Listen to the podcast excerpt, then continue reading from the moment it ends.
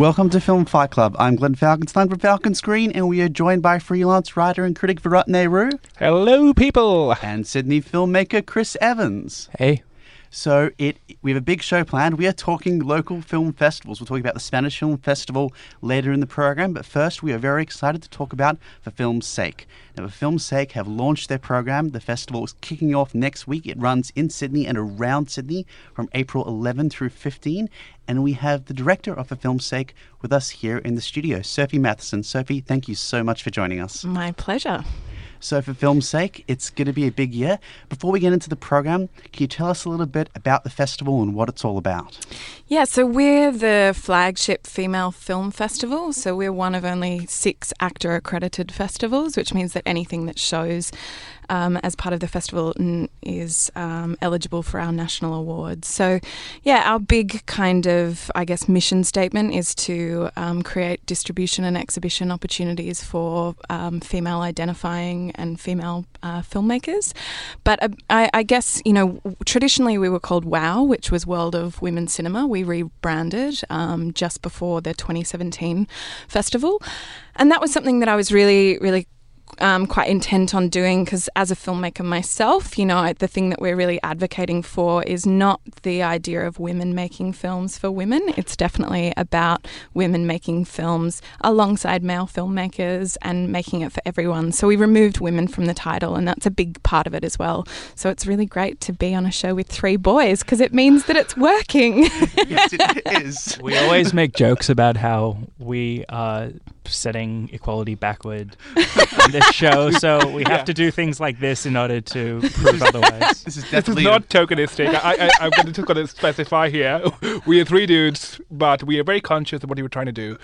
It's just talking about movies as three dudes. So, But I think it's great. Like, you know, effectively what we want is, and I love that you guys are interested and like, you know, interested in the program because it means that, you know, we're, we're creating the platform that we want, which is effectively to say women make great films. We just need to make space for them. End of story.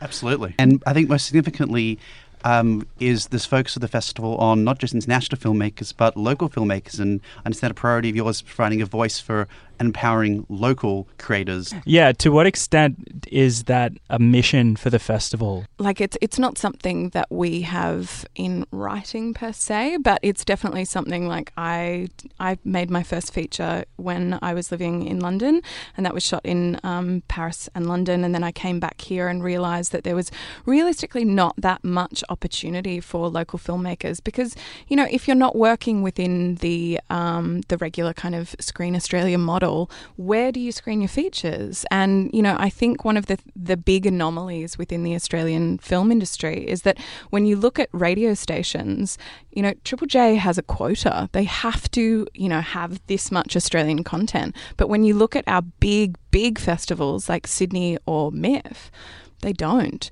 So, what effectively does that make the festival vehicle um, for the local industry? It should be about capacity raising. So, we really try and build relationships with um, with filmmakers. So, I I spend a lot of time kind of on the kind of industry rags, making sure that I know what's going into production. So, when I know that a, a female film or something that has majority female crew, I'll reach out to them and be like, "Hey guys, when you're finished, let me know." So, we really try to keep abreast of everything. And so when it's done, we can provide that safety net because effectively every filmmaker makes a film for an audience and it's so hard to find them sometimes. Do you think it's part of the responsibility of a film festival to create demand? You know? Yeah, yeah. Do you? I think so, yeah. Mm, yeah. But I think a lot of the time people are it, it's so tough in the market these days that people are you know going for what sells even in, in the big film festivals where they could easily slot in yeah. you know something a bit more left of center. I think they're going after the easy pulls way too often. Absolutely, and I know that this might sound very controversial, but you know, la- we we work with a with a body called Countess, who basically do counts on different galleries, and we actually ran a count on um, Sydney Film Festival's program last year, and of 288 features, two were directed by Australian women, and one was 20 years old. So that just shows you Wow. how difficult it is to find those screening opportunities. And I think it's this vicious cycle where, you know, if you want to kind of create more capacity in the Australian industry, you have to show Australian audiences what the market is making and what the industry is doing. Even in the retrospective space, I mean, I'm I'm yet to see a retrospective of a female filmmaker in Sydney Film Festival or even at MIFF, so which is kind of pretty sad to be honest. Yeah, and I I think that's the thing. We're setting the kind of the steering or the you know the rudder for how Australians feel about their own sector. So it's really important for us to be like, this is out there, come and see it. Um, have you found it's really fascinating? Have you found that local filmmakers have been receptive to this, and people have been reaching out? That people, people you've spoken to, are keen to exhibit and present their films to a wider audience? Yeah, absolutely. I mean, I think you know, I know I know a lot of independent filmmakers who, you know, the the best that they can hope for sometimes is a cast and crew screening, and I think that that's really tragic. Like, you know, I think that realistically, when I, you know, again, this might be very controversial, but you, one of the big, big um, important things about what we do is that by choosing these films and by screening them, it then makes them visible to a national audience through AACTA. So it means that they can't be ignored. It means that that work that women are putting into their own careers, that's then counted, tracked. You know, they become a part of a data set. So it's really important for us to actually show that rather than, you know, I don't know if you've heard this, but I hear this all the time like, where are the female filmmakers? And it's like, no, they, they're definitely, they're there. They're there. They're there. We're, we're there. So we, you know, by spotlighting and by making them visible, that also means that we can start to advocate for more opportunities. And I think that, you know, it's it's tough for everyone. I think it's tough for every independent filmmaker. So realistically what we try and say is that if it's good for the emerging female sector, it's going to be good for the entire emerging sector. Well, I think it's really important and certainly a number of screen bodies including Screen Australia are focused on this issue and it's I'm so glad that there's a festival championing this. And speaking of that and of the program, one of the films I'm looking forward to is actually a world premiere, Hot Mess, by an Australian filmmaker. Yeah, Lucy Coleman. I actually saw a rough cut of this maybe over a year ago, um, and I just, I mean, it, it's it is it's independent cinema at its best. Like she made it on the weekends and she pulled in favors. You know, it was made pretty much over the course of a year and it's got that real sense of like it's kind of a mumblecore film, but it's kind of this really Australian take on it where you can see that the performers are not they're not influenced by American cinema. It's very much about the relationships that they create on sta- uh, on screen together.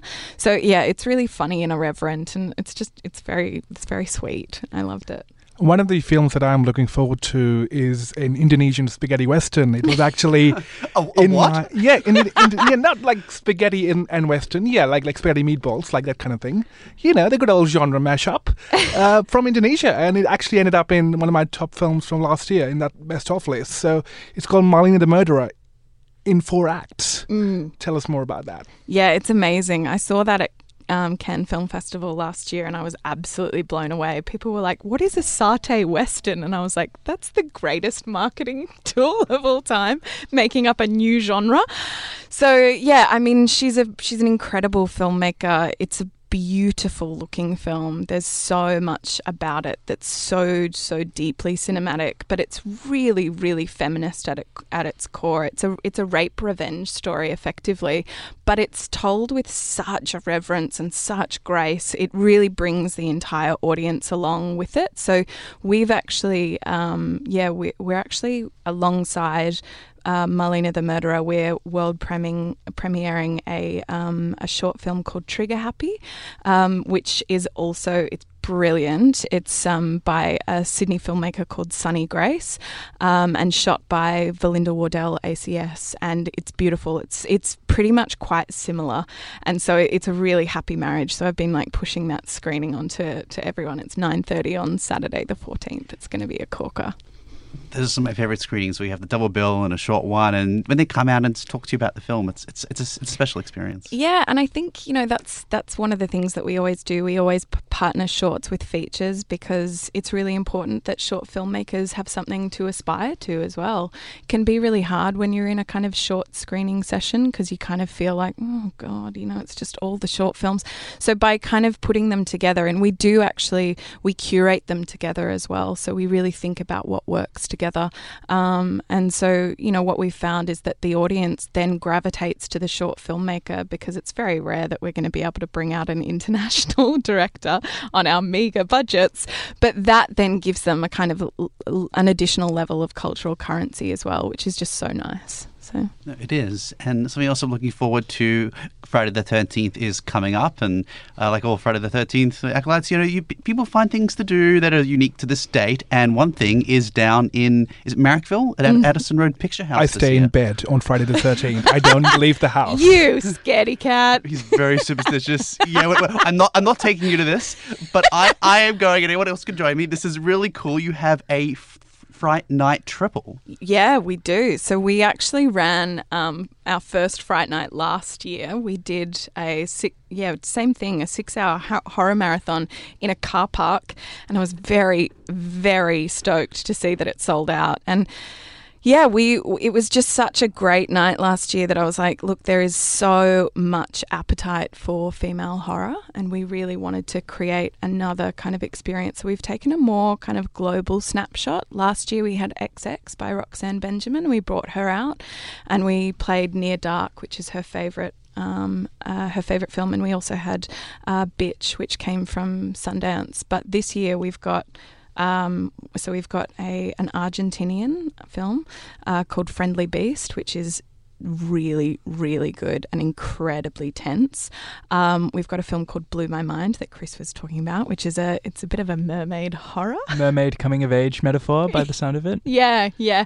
Which is a Swiss film, um, and. Uh, oh, what's the saying? MFA? The, MFA, the of course, of course, oh, of course, yes. So much, so many films. Yeah. I'm already forgetting. Exactly, like that MFA program that I'm never going to enroll in because I am I've got a job.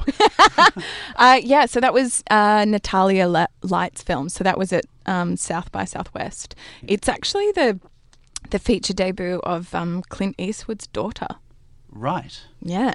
Which is. And Directing or acting? Acting. Acting, right? Yeah, wow. Francesca Eastwood. She's the lead, and she's yeah, it's a corker of a role, and she absolutely smashes it. It's very cool. Moving on to the doco space because I feel documentaries kind of get left behind in this sort of horde of you know uh, oh my god look at the feature films out there and the documentary people are like you know oh what about the documentaries mm. They're so, having to compete with like mermaids and revenge stories and westerns. Beat that real life. but I think I, I have found something which can beat that, which is the Indian matchmaking world. I know that because a lot of my friends are of that marriageable age and they curse me all the time that. I've escaped that world somehow. So tell us a bit about A Suitable Girl, which seems to delve into this sort of mythos of how people get arranged marriage in India. Yeah, it's a really incredible film. I saw this on the festival circuit um, middle of last year. And yeah, it's it's beautiful. It's really it's quite hard hitting in a lot of ways because it's about the tension between um, modernity and traditional culture, effectively. So you know the three women that it is um, it's about basically it's about them kind of hitting their late 20s, early 30s, and the societal and familial pressure that kind of beats down on them, and how they really deal with that. And so it's it's a really interesting film because it, you know, I, I, I'm, you know, my my cultural background is white as white can be, so it's really interesting to actually look at at this not in a um, it's it's kind of beyond an observational documentary if that makes sense. You really feel like you're a part of that like the the access that the filmmakers had. They spent spent a really long time building up relationships with these women. So it's it's incredibly heartfelt. And it's interesting to note how it seems as if that entire world has been commercialized and it's become a business in itself, which is yeah. fascinating to just think about. Yeah, absolutely. And the other doc that I, I would definitely recommend as well, I spent a, a while trying to trying to secure it. It's called Flames, um, and it's a hybrid doc by um, Josephine Decker and Zefrey Throwell. So they're both performance artists um, performance artists based in New York, and they actually filmed their relationship, their real life relationship, over five years. So it basically tracks from when they first meet because like all performance artists, you just decide to turn the camera on yourself when you're de- first dating someone. Um, and then it just tracks all the way to the relationship dissolution. And it's incredible and weird and really really compelling. So yeah that one was yeah it was definitely it kind of breaks the kind of um, i guess the regular kind of documentary mold. And one of the interesting things about that is that it's co-directed by both of them which is yeah again weird and kind of great Fantastic. And uh, changing tack ever so slightly, it's a very diverse program. Um, you have a screening at Event Cinemas of the 30th anniversary of a film I remember watching quite a few times as a kid. And on one hand, it's interesting because there's a particular reason you've chosen this film, I understand, but also there's a particular thing that is accompanying the screening, which I never thought I'd see in my lifetime, and I'm so happy to try out.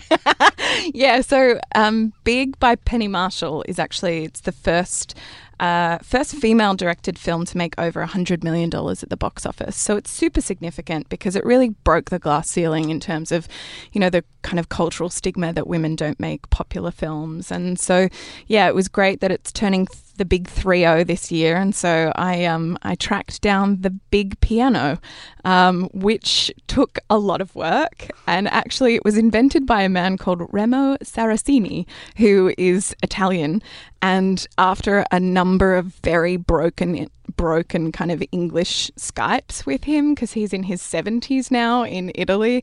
We um, tracked down a little section of the well, not not a small section, but a section of the piano, and it's being shipped over now. So it arrives next week. That's I can't. Oh, this is going to be great. We're, we're all going, and we're gonna. What song are we gonna do? I don't know. I've always imagined my death would be a piano falling on my head, so I can just imagine that actually happening in real life. Finally, I think you'd have to headbutt this on the floor. Yeah, this one, I think it would be very difficult to pull that off. yeah, it- it's not the thing you want to read in the newspaper next day. It's, oh dear, remember a film Fight Club? Film critic dies. Collapses onto floor piano. the weight of my own film uh, mediocrity or something. I don't know. No, it should be really, really fun. So we, yeah, that's going to be installed um, just out the front of the set bar in Event Cinemas, so you can go in and play it whenever you want. And yeah, it's just one of those things where, you know, it's like we're, we're really into the idea of creating experiential um, content around films to kind of make them special again because we all have Netflix and you you need a reason to kind of step outside of your house and you know put the effort into not wear pajamas. So I just thought that this would be a really nice way to kind of lure people out Yeah, yeah We talk a lot about Netflix and the its appeals. This is something Netflix does not and will never have. So I'm, I'm, I'm pretty glad. yeah I'd still rock up in my pajamas to any screening, though. Now, now I'm going to publicly admit this. Well, actually, you, I mean, you could effectively call that costume because Josh in Big Yes. wears his wears his um, pajamas most of the time, so you could get away with it. It's socially acceptable. Zoltar is okay with this. It, it'll it'll happen. Thank you, Glenn. That's all I crave. Your approval of, of, all, of all I things. am not Zoltar. Yeah, people are looking, thinking, see at home thinking me sitting in a box with like this goatee now. Great, thanks for up. and so you are screening at Event Cinemas, but the Yeah. other amazing venue, as we mentioned earlier, is the Addison Road Picture House, which is quite new and it's quite an incredible space. Yeah, it's it's number one. It's ginormous, but yeah, we're going to be kitting it out with a bunch of um, kind of single bean bags, so it'll be really cushy and fun in there. Um, and then we're also doing um, we're doing another event um, at Create or Die in Marrickville, if you know that. So we actually have Cool space. yeah, super cool. So we we're doing one of our activated screenings, which means that we you know basically bust out of a regular cinema and we build some kind of like bonkers stuff around it. So we've got this film called Bobbi Jene, which is a dance film, um, and we also have the world premiere of Ben Saunders' short. Frankie, which is also about a contemporary dancer. So we're actually flying in the f- contemporary dancer. Um, her name's Frances Snowden, and she's actually going to be performing her piece live. That's actually on screen. So it's this kind of lovely kind of dance themed event. So that's the the final kind of venue as well. Fantastic. I'm looking forward to it. And lastly, for the people out there who are looking forward to the festival and want to go, how do we get tickets? But also the people who haven't been before and think of going, what do you have to, whether it be filmmakers or film viewers, what do you have to say to them? Yeah, I mean, jump online. It's www.forfilmsake.org. You can check out the program. Um, yeah, I mean, the big thing for us is that we're an access festival, so we keep our tickets pretty cheap. Um, it's 18 bucks across the board, which is about $4 cheaper than your regular cinema. Um, but if you are a, a member of Event Cinemas, we've cut a deal with them where it's only 14 bucks a film. So it's definitely, yeah, like we really try to mitigate the risk because we want people to come effectively. And I think, you know, we we have 21 films this year. They're all stuff that I would definitely see, and that's something that it can be really hard in the bigger festivals because there's so much choice, and you can kind of be like, oh, is this good? I don't know. Should I go? Well, I can definitely say all of this is really good. I would definitely see it all Yeah, again. I mean, it's only 21 films. Go see every one of them. You know, what are you doing with your life anyway? we, we'll, we'll be there. So you come say hi and play some piano with us. Look, If you come, we, you'll pick the song. As long as it's sung by Elton John, I'm, we're going to be totally fine.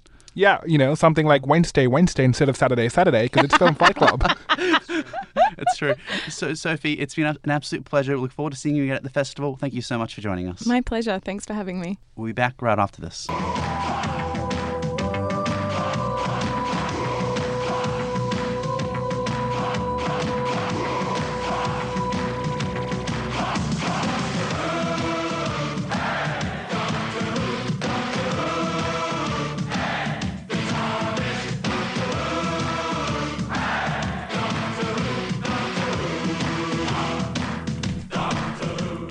Doctor Who, Doctor Who. Hey, Who in the TARDIS, Doctor Who. Hey, Doctor Who, Doctor Who in the TARDIS. Welcome back to Film Fight Club. And that was Doctoring in the TARDIS by the Time Lords. I am so happy this exists. I know. I'm so fanboying right now. We we actually played it because we thought that Doctor Who started in April, but it oh, actually yeah it, it actually starts in September. So you can say we sent that tune back in time for you guys, just for your enjoyment. Exactly, From because our- it's all timey wimey, wibbly wobbly. stuff. Yes, from our September Film Fight Club episode.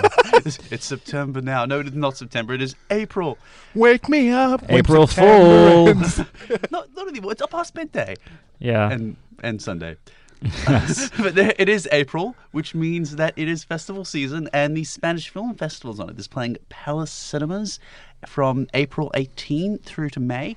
And we were at the media launch at Palace Cinemas, and we saw one of the films which will be screening at this year's festival. And this is Abracadabra. This is starring Maribel Verdú, who played the lead in Pan's Labyrinth, which will also be closing out this year's festival.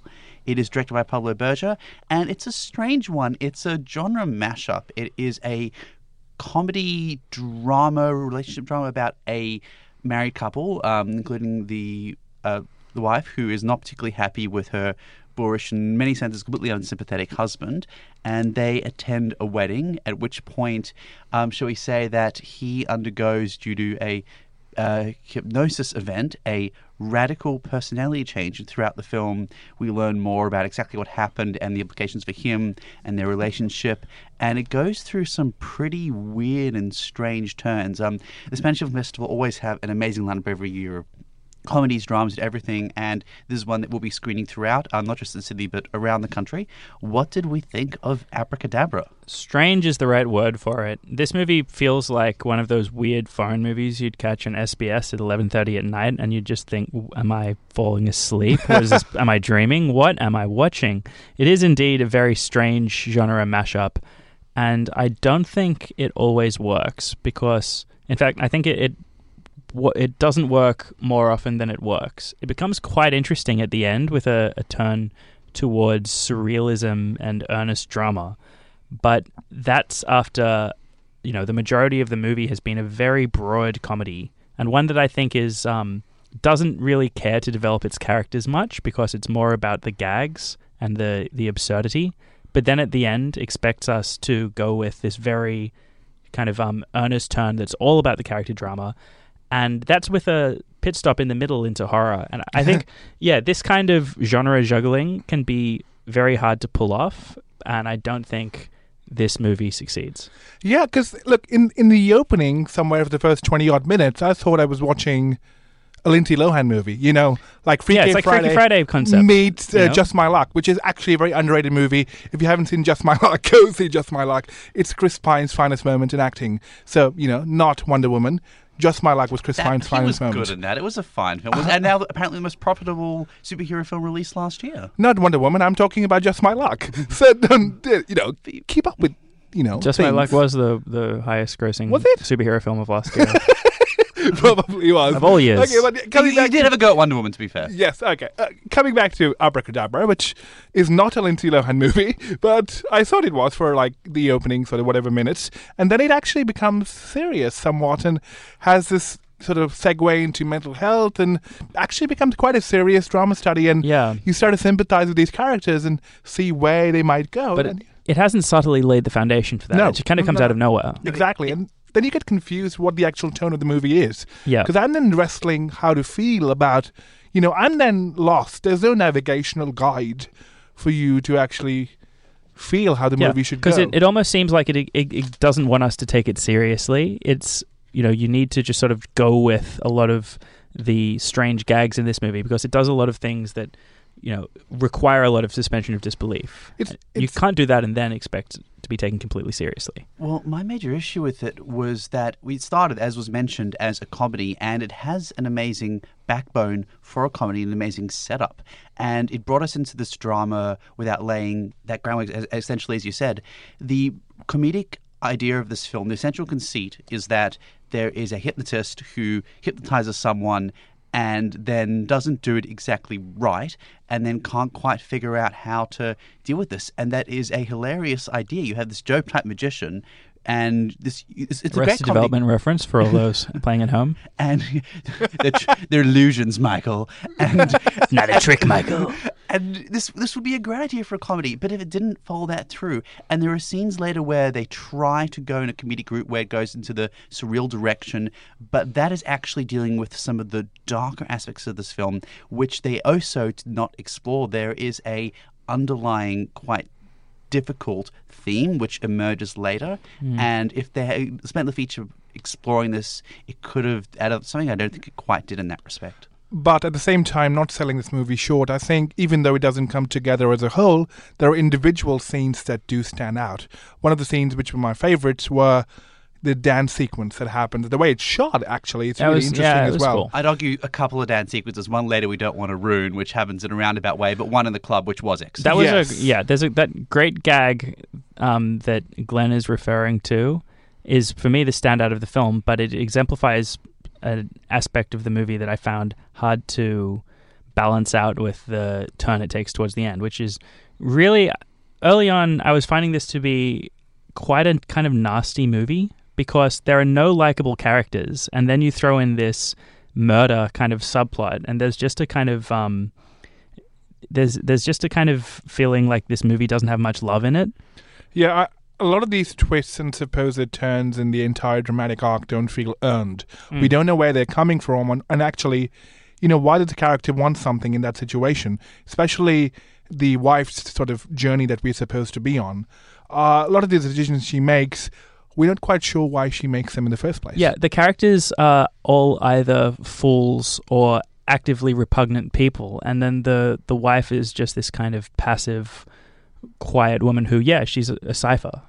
And there was the central function of this one scene, and my actual favorite scene in the film, where she goes along and she's supposed to have a revelatory experience, um, expe- basically going to visit a house on behalf of a real estate agent. But the scene stops coming about her; it becomes a performance piece for this real Yeah. estate agent, and he is absolutely superb. It's the funniest, most outlandish scene in the film. It feels like it's actually part of a separate short film, and a lot of this film does feel Yeah. like separate vignettes. But there's the problem: we're dealing with this interesting character who they just lead to the side to deal with this random fellow who is fascinating, but only pops in for one sequence. Yeah, the scene that Glenn's talking about is another example of something that requires a suspension of disbelief because, you know, it, it involves a real estate agent going really unprofessional and forgetting what his, his job is. Actually, But- I, I met quite a few of those unprofessional real estate people. right, So- haven't we all? But yeah, that scene and the other dance scene that we referred to earlier, I think represent what this movie should have been, which is embracing its nihilism and just you know ha- have uh, going for really dark comedy at the spectacle of,